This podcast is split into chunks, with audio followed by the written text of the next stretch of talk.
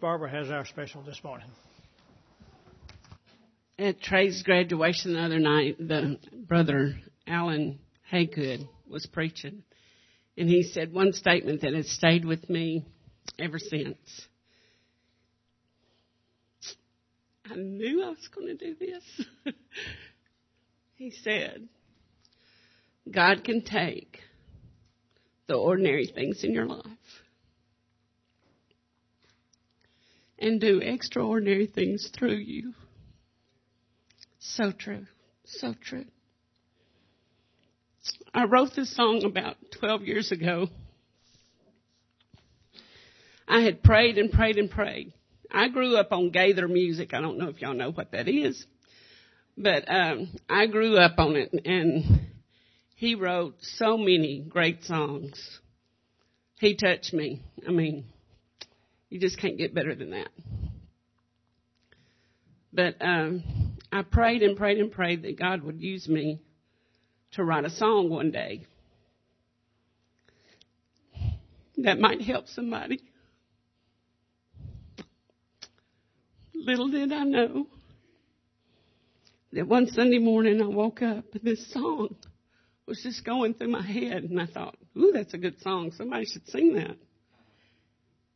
And God gave it to me.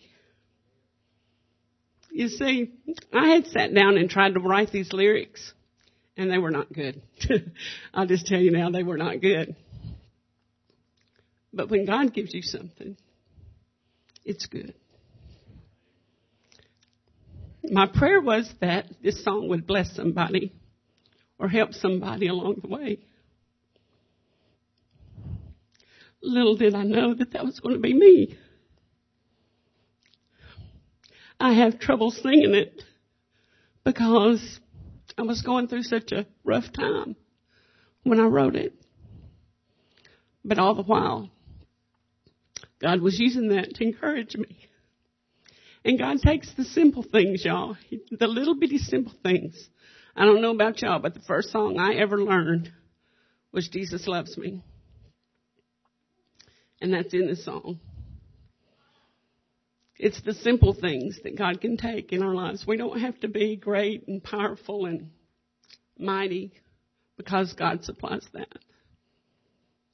But He can use you if you let Him. I hope this encourages somebody today.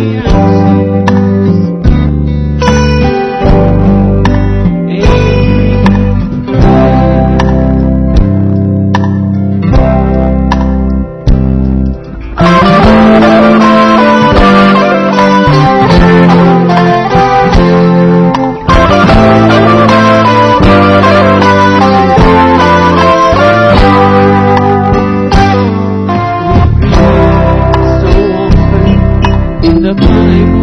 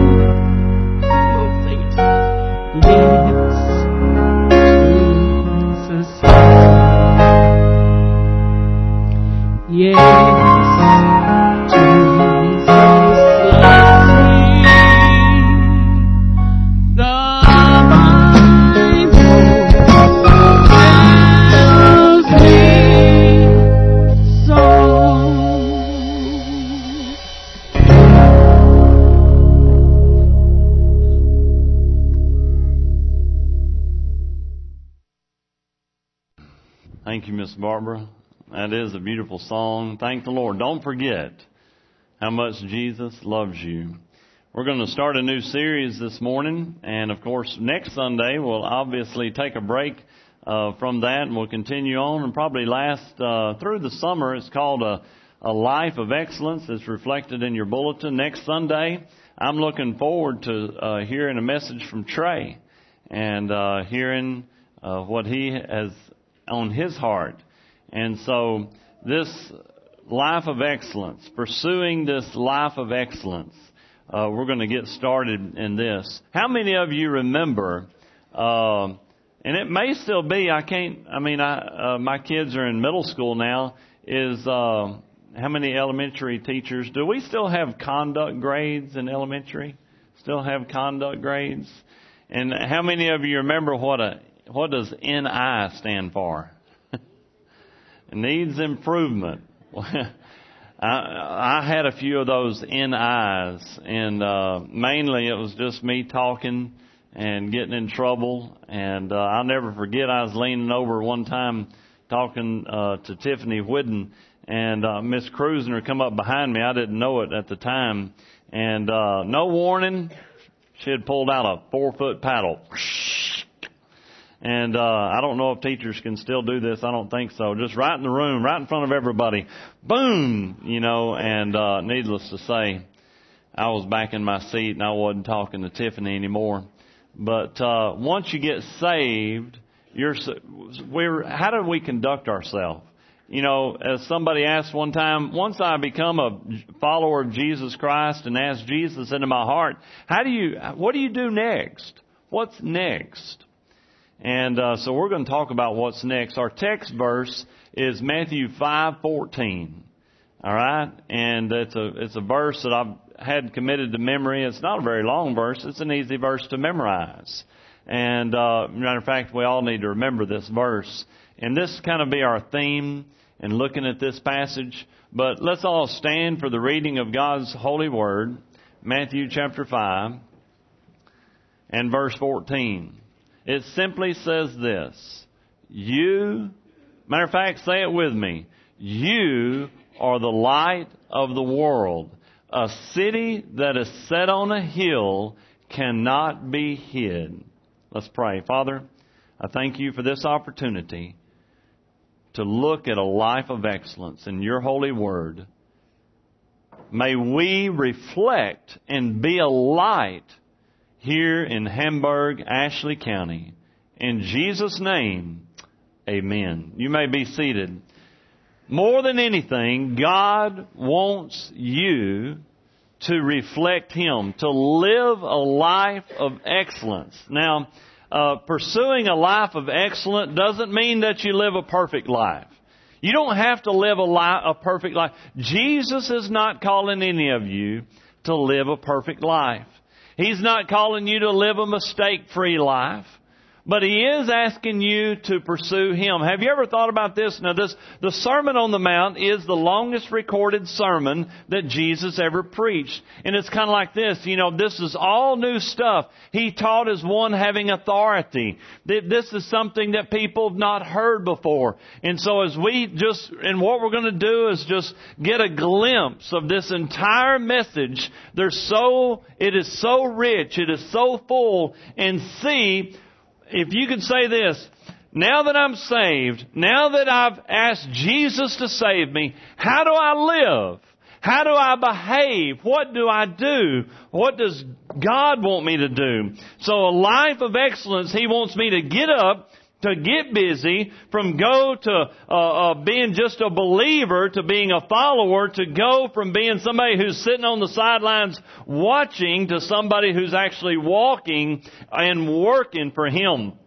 And looking at all these verses, and especially the Beatitudes, it realize this, that God wants more from us than just being saved. If you look at the Beatitudes, and that starts of course in Matthew chapter 5, it says in Matthew chapter 5 verse 3, just have your Bible open there or follow along on the screen either way. It says, Blessed are the poor in spirit, for theirs is the kingdom of heaven.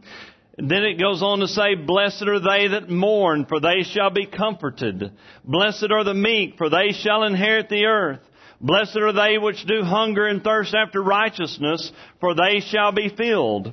Blessed are the merciful, for they shall obtain mercy. Blessed are the pure in heart, for they shall see God. Blessed are the peacemakers, for they shall be called the children of God. Blessed are they which are persecuted for righteousness' sake, for theirs is the kingdom of heaven. Blessed are you when men shall revile you and persecute you and shall say all manner of evil against you falsely for my sake.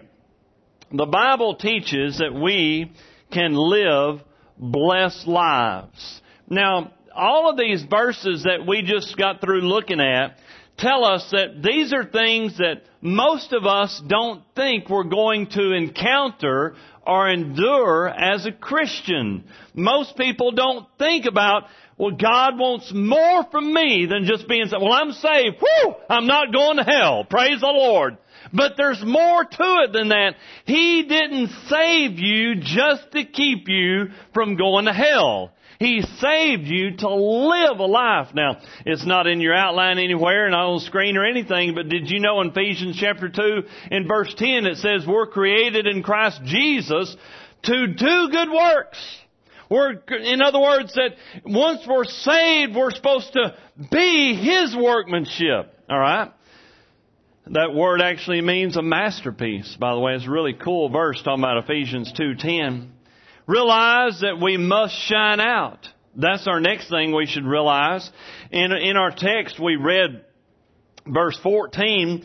In verse 15, it says, Neither do men light a candle and put it under a bushel, but on a candlestick, and it giveth light unto all that are in the house. Let your light so shine before men that they may see your what? Your good works. People are watching us. To realize that He wants us to actually, people, God actually wants people to look at our lives. Are we mentoring somebody? Are we being a role model? That's what it means by shining out. That let your light shine is promised land a good example of what church should be like.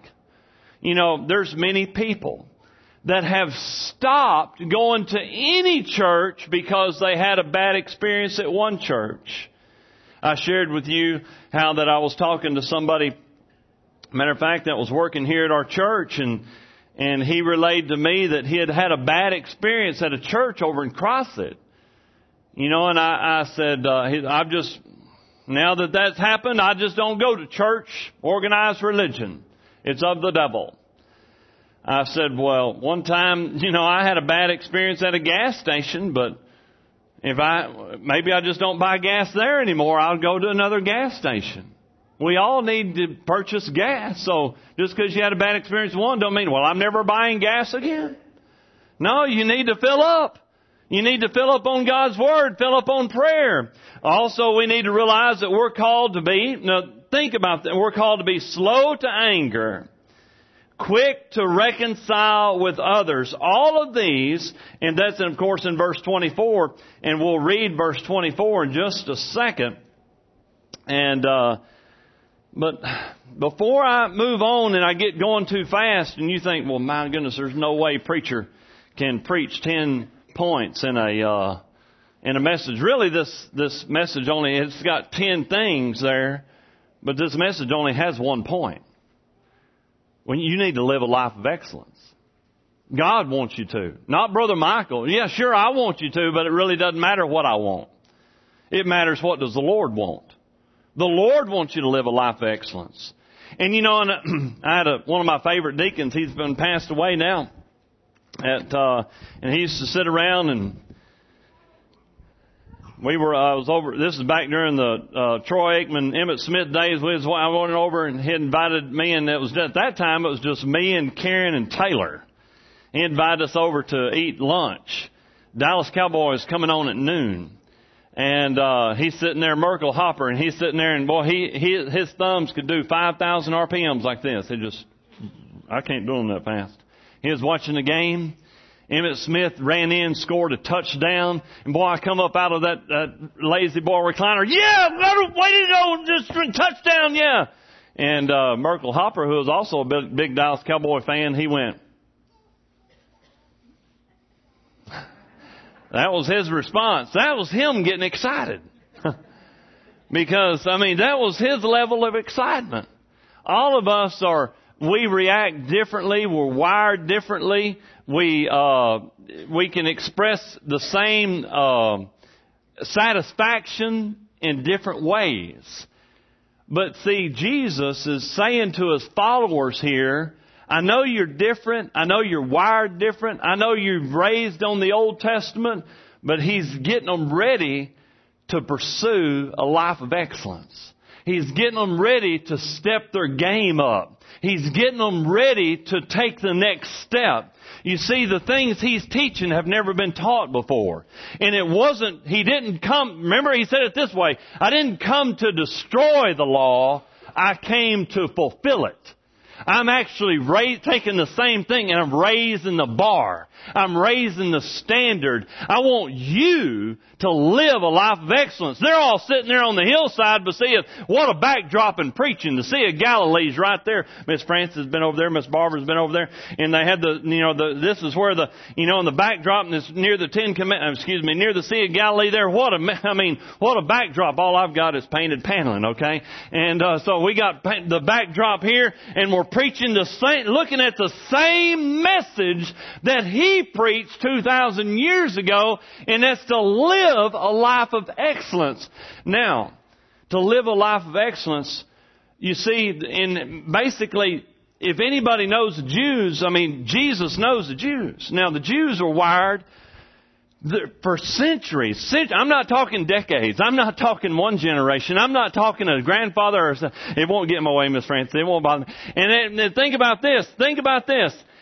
All of their lives, their generate, their great grandfathers, their great grandparents, their, I mean, their great, great, great, great, great, great, great, great, great, great grandparents. You know how they were raised? If somebody hits you, hit them back. If somebody's mean to you, be mean back. If somebody calls you a name, call them a name back. Jesus said, stop doing that. Stop retaliating. Matter of fact, he says in verse 24, if you, if somebody has an ought against you, of course, lot, sometimes the only way to know it is somebody tells you, but if you've got, if you're harboring anger in your heart, if you're you, it doesn't say, a lot of times we don't know how people feel about it, but you know how you feel about other people. But if you are harboring anger or bitterness in your heart, It says in verse 24, leave there thy gift before the altar. Go thy way first and be reconciled to thy brother, and then come and offer thy gift. Matter of fact, one of the verses we had to memorize and upward and that we had to go over is in James chapter 1 and verse 19. That's a great verse. it says this, we need to be quick, slow to wrath. It says, be swift to hear, quick to hear, quick to listen, slow to speak, and slow to wrath. That's James 1.19. So he's setting the standard, changing the standard. Realize our level of morals should be way better than the world's. Matthew 5:28 says this. But I say unto you that whosoever looketh upon a woman to lust after her hath committed adultery with her already in his heart. You know, and I didn't have time, obviously, in just doing this overall picture this morning of a life of excellence. You know, I, I've just picked out some things here out of this message. Realizing that our morals, did you know in the United States what it is? The, they pay, uh, our level of morality is going down. You remember what used to be looked upon with, and there's nothing wrong with being ashamed. We, we do need to be ashamed of some things. We think, well, that's wrong. You should never. The Bible says we ought to have a broken heart. If God has a broken heart over sin, we should too. Broken heart, shame. I'm ashamed if I say something I shouldn't say I'm, and I say I'm sorry. Shame means that I feel bad inside for what I did or said. But a lot of times we're not ashamed anymore. Well, everybody's doing it. It's okay. There's nothing wrong with that. And looking at this, it says that, yeah, there's adultery and fornication that goes on. But it says here, if I just lust after somebody in my heart, this is especially true with men because of the way we're wired, that we we're just as guilty. Now, that doesn't mean that uh, that's that's showing us that we're, we are sinners in our heart. It doesn't mean that uh, somebody said one time, "Well, if I'm guilty of thinking it, I might as well do it." Well, then that's two sins. See, two wrongs don't make a right. So let's don't lower our morals. As a matter of fact, let's raise them. Morality is not governed by our opinion. I won't quote it, but Ephesians 4, 14, it says, let's don't be carried away by every wind of doctrine. In other words, don't listen to what the world thinks. It's not, our opinions don't, do not govern us. The Word of God governs us. Okay? Realize that, uh, the next thing we should realize is that we are to love all people. Matthew 5:44 says this, but I say unto you, love your enemies, bless them that curse you, do good to them that hate you, and pray for them which despitefully use you and persecute you. In living a life of excellence or pursuing a life of excellence, that's, that's a tough one to swallow. Because uh, a lot of times, and I've shared this about two different types of forgiveness. There's a type of forgiveness that you can forgive. I forgive you, but God's going to, He'll take care of you and He'll take you out. Then there's a level of forgiveness where you not only forgive somebody, but you ask God to forgive them also. Actually, to pray for somebody that you, think about it right now, every one of us, every one of us have somebody that, uh, we don't particularly care for. Just, it could be somebody that uh, just just rubs you the wrong way or something like that. But you know what? Jesus is saying if you're going to pursue a life of excellence, that you should actually pray that God will bless them. To actually pray, not only that, that I, I, I'm just turning them over to the Lord, but say, I want God to bless them. Hey, listen, be very honest with yourself right now. Our flesh, I'll go ahead and tell you how your flesh thinks because I got one too. Most of the time, the first thought, if somebody you don't particularly care for, you kind of get a little tickled when you see them fail. I know how you think because I have it too. I have the same flesh you have. You get tickled when you see somebody that you don't care for. You think they have a, a horrible disposition or you think they're living a totally wrong life. You think, well, I can't wait to see them mess up. I, and I get all giddy inside when they do. Jesus is saying you need to pray the opposite. That's tough. That goes against the way your flesh is wired. We actually need to pray that our enemies come to know Jesus. And when I say, our, you know what I mean, in those days they really literally had enemies, enemies. I'm talking about, you know, people that wanted to kill them. Most of the time we just don't, we just have people we don't care for. Yeah, isn't that right? We just have people we just don't get along with or don't, you know what I mean? Just stuff like that. You actually need to pray that they'd be successful, that God would bless them, and that they'd come to know Jesus as their Savior. That's the way we should pray. That's pursuing a life, but that's hard, isn't it? You're talking about preaching hard stuff. I'm preaching hard stuff this morning. A lot of us don't practice this. And I, hey, I struggle with it too.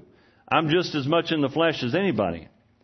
Realize that, so the next thing we should realize is that we should not think of ourselves as, that's, see it all stems in the same thing, that we should not think of ourselves as being better than others. Matthew chapter 6 and verse 5 says this, it says, And when thou prayest, thou shalt not be as the hypocrites are, for they love to pray, standing in the synagogues and in the corners of the streets, that they may be seen of men.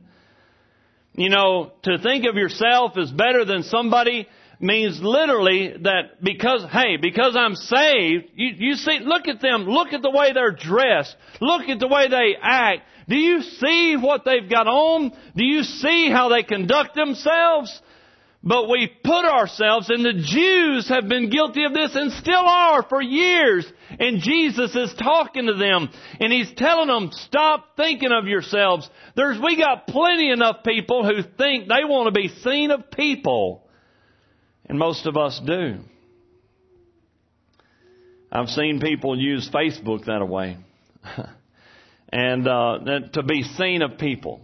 That's what it is to be seen. And there's nothing wrong. I mean, it, anything in the world, you can use a bulletin board wrong.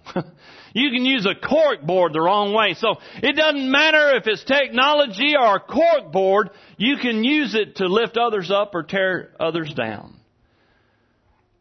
So let us not think of ourselves as better, being better than others. The next thing, realize now this is an interesting one. I just I was studying this, kind of per, just going over and over and over, and I wanted to include this. Realize that if we're not praying and fasting, followers of Christ, we're backslidden. Let me read that again, because I mean all of these statements are pretty long. You wait a second, brother Michael. You saying if I don't fast, I'm backslidden? Well, just follow me realize that if we're not praying and fasting followers of Christ, we're backslidden. How's your prayer life? And how's your, were you talking about I have to go without eating to be up? No, no, no, no. I've preached that enough. Surely y'all know now the definition of fasting. It came to mean doing without food, but it really means sacrificing something. So let's look. Matthew chapter 6, verse 6, and then verse 16. It says this. I want you to highlight or just note in your brain two words. When thou, verse 6, when thou prayest. That's three, but it doesn't say if you pray. Amen. Now verse 16. Does it say if you fast? Or does it say when you fast? Jesus is expecting them to do both. It, oh, by the way, if you pray, you need to pray like that. By the way, if you fast, no, no, no, no. It doesn't say that in either place, does it? It says when you. in both places. He's expecting you to sacrifice. If you say, say well, I'll do without uh, such and such for the Lord, in those days, fasting be, became known as a, the word study means to afflict your soul, to do without, to sacrifice, to give more time to God, to give more time to prayer. So, folks, I, I, I pursue, I think, and I think the Bible bears it out, and I think it's shown in your Bible and my Bible, red letters right there. It says, when you pray and when you fast, don't think of yourself as any better than anybody else, but God will reward you if you do it for the right reason, and He'll reward you openly. That's a pretty cool promise, isn't it? Of pursuing a life of excellence. So if I need to be more right with God, I need to have my prayer life and my fasting life doing without.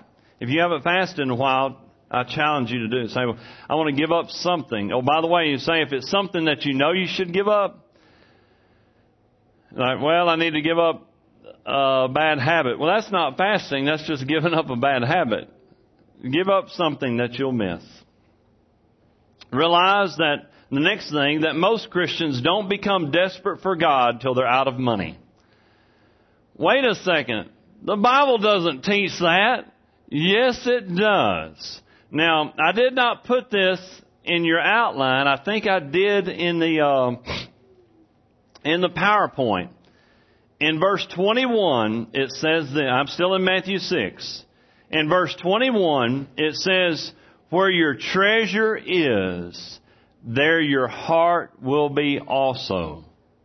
And then in verse 24, it says this, "No man can serve two masters." And the whole subject, matter of fact, if you have an outline Bible like mine, you know verses 19 through 24 dealing with money. He it says can't, serve two masters. It ends saying this: you cannot serve God and it's the old-fashioned word for money, mammon. Now, think about this, folks. And hey, be real. Hey, this sermon this morning is about being real. I've seen churches go, and this church included, and we'll coast along. Nobody's really getting saved. Nobody's been saved in a while, and we just coast along. But we, hey, be honest with me, we get a little antsy and we get nervous when our checkbook starts getting a little low. Man, something's wrong. We don't have as much money in the bank as we used to have. Why does it take that to get us nervous and our prayer life to reach another level? Maybe where our treasure is, there our heart is also. Why don't, whenever we go months and months and our baptistry gets a little dusty, why don't we get as nervous? When our baptistry gets a little cobwebs in there, why don't we get brokenhearted and want to hit the altar in prayer? It shouldn't take a low checkbook balance for us to get desperate for God. Amen? Or oh me.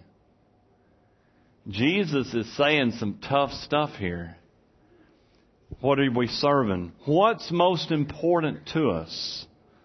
And desperate for God means I want to pray. I want to go talk to Brother Michael during the invitation. I want to come up here and whether you can kneel at the altar, your knees are, are, are, are uh, creaky and you say, well, I can't kneel, but I can sit on the front pew like I've stated before. I want to pray. I want to be desperate for God. Think about this. Did you come to church this morning saying, I want to be desperate for God? Or did you come to church this morning thinking, I just can't wait till He hushes and gets through with the message? Or did I, did I come to church this morning expecting to become desperate for God? There's nothing wrong with coming to church just because somebody t- dragged you or talked you into it.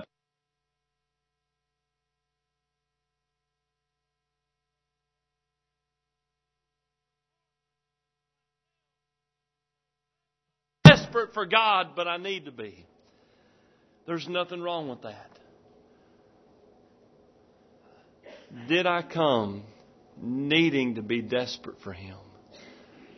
Is there anything wrong with saying, I'm not desperate for Him? But should I be? Realize that most of us have a problem with worry. Everybody, matter of fact, that's probably one of the biggest sins in this room is worry. I, I put in, I think in the bulletin is worry a really lack of faith in verse 32. It says, for after all these things, do the things mean food and clothing? That's it. Things, food and clothing. It doesn't mention uh, big screen TVs, high definition systems, sound, surround sound, new truck, new car, new boat, new whatever. It just all these things. It means just things. It says this: For your heavenly Father knoweth that you have need of all these things. Verse 33, but seek ye first the kingdom of God and His righteousness, and all these things, talking about your needs, shall be added unto you. What is worry? Worry is just saying, I am overly concerned with something. Matter of fact, it, it monopolizes your thinking and you stop trusting. That's what worry is. When something monopolizes or takes over, that's another way to say it, takes over, and that's all you, what if, what if this happens, what if this happens, what if this happens, and it's bad, it's bad. Instead of just saying, God, I feel helpless and out of control, there's nothing wrong with feeling that. Would you take over? Lastly, Oh, that's working now. Realize that most church members think they're going to heaven. Realize that most church members think they're going to heaven. Wait a second, Brother Michael, what are you saying? And you're just, sounds like you're just going way beyond what you should say. Actually, I'm not saying anything more than what Jesus said. That's what he said. In Matthew 7,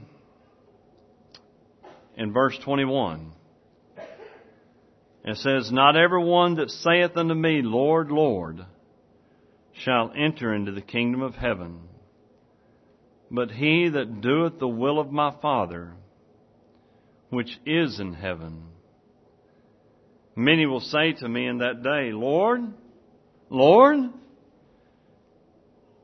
have we not prophesied in thy name and in thy name have cast out devils and in thy name done many wonderful works? And then will I profess unto them, I never knew you. Depart from me, ye that work iniquity. And it doesn't mean that they're, when the Bible says that it says, uh, you that work is iniquity, it doesn't mean that they're bad people. But it, what it means is, is in their heart, they did it for the wrong reason. Maybe they were just be, because a lost person inside, they don't have Jesus. They don't have, they've never asked Jesus to save them. Well, I've never, I'm a good person. I've never hurt anybody. Well, thank you. I'm glad. Uh, I've never done, I've never done what other people have done, but God doesn't want us comparing ourselves with other people. He wants us comparing ourselves to Him. And that's why we need a Savior. Of all the things of pursuing a, you, to say this, you cannot have a life of excellence, you cannot pursue a life of excellence unless you know Jesus Christ as your Savior. Do you know Him as your personal Savior? I want you to say this morning, in your heart, say, Jesus, your sermon, your word, it says I'm, I'm lacking in some areas. Help me to pursue you. If you pursue Jesus, you'll have a life of excellence. I remember what I said? A life of excellence is not a mistake free life. It's not a perfect life. It just means you get up and say, I need to go toward Him. I need to get up and go toward Him. That's all it means. That's all it means.